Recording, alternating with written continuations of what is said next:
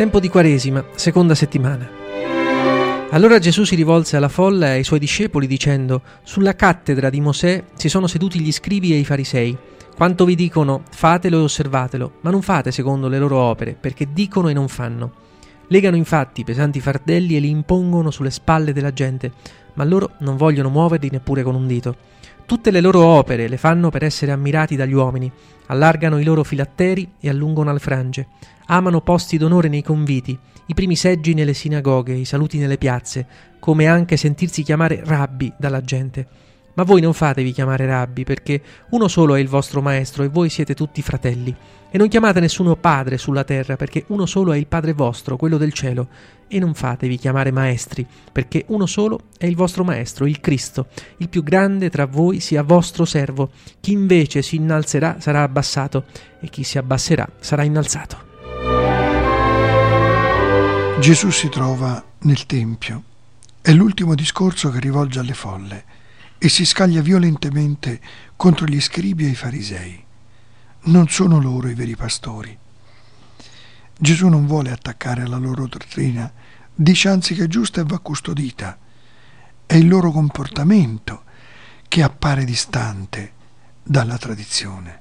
Essi, con la loro condotta, manifestano una religiosità vuota, fredda, fatta solo di pratiche esteriori.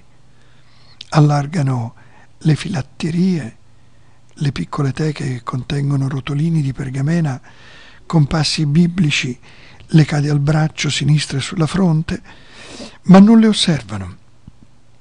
L'origine delle filatterie è suggestiva. La parola di Dio doveva essere ricordata e messa in pratica. Per questo c'erano queste piccole teche, una sulla fronte e l'altra nel braccio. Ma per i farisei erano solo un ricordo esteriore. Gesù dice che allungano le frange, ossia le treccine di tessuto munito di un cordoncino violaceo e blu poste ai quattro angoli della veste esterna. Anche Gesù le portava. Ma l'esteriorità ostentata uccide il senso esteriore anche di questi segni. Analoga riflessione va fatta sul loro vezzo di ricercare i primi posti nei conviti e i primi seggi nelle sinagoghe. E poi Gesù polemizza contro i titoli ufficiali che gli scribi e i sacerdoti esigevano dal popolo.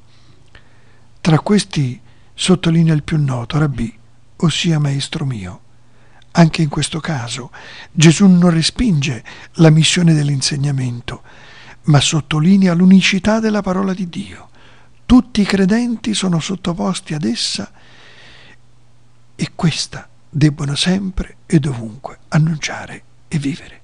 Di qui ha origine la paternità di Dio sulla nostra vita. Il Vangelo, non le nostre parole, i nostri programmi, hanno autorità su di noi. È il Vangelo il nostro vero Maestro. E la tentazione di accomodare il Vangelo alle nostre tradizioni e a quelle del mondo è purtroppo incombente. Gesù questa tentazione l'ha stigmatizzata e chiede a noi di fare altrettanto. È bella la frase che diceva Francesco d'Assisi, ascoltare il Vangelo senza Gesù si trova nel Tempio. È l'ultimo discorso che rivolge alle folle e si scaglia violentemente contro gli scribi e i farisei. Non sono loro i veri pastori.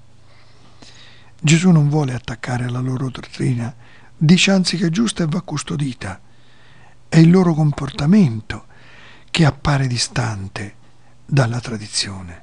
Essi, con la loro condotta, manifestano una religiosità vuota, fredda, fatta solo di pratiche esteriori.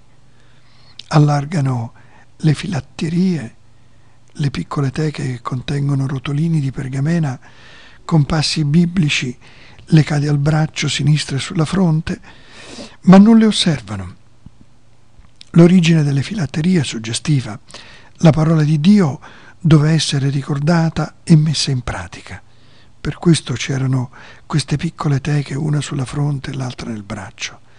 Ma per i farisei erano solo un ricordo esteriore. Gesù dice che allungano le frange, ossia le treccine di tessuto munito di un cordogino violaceo e blu poste ai quattro angoli della veste esterna. Anche Gesù le portava. Ma l'esteriorità ostentata uccide il senso esteriore anche di questi segni. Analoga riflessione va fatta sul loro vezzo di ricercare i primi posti nei conviti e i primi seggi nelle sinagoghe. E poi Gesù polemizza contro i titoli ufficiali che gli scribi e i sacerdoti si gevano dal popolo. Tra questi sottolinea il più noto, Rabbì, ossia Maestro mio. Anche in questo caso Gesù non respinge la missione dell'insegnamento, ma sottolinea l'unicità della parola di Dio. Tutti i credenti sono sottoposti ad essa e questa debbono sempre e dovunque annunciare e vivere. Di qui ha origine la paternità di Dio sulla nostra vita. Il Vangelo, non le nostre parole, i nostri programmi, hanno autorità su di noi. È il Vangelo il nostro vero maestro. E la tentazione di accomodare il Vangelo alle nostre tradizioni e a quelle del mondo è purtroppo incombente.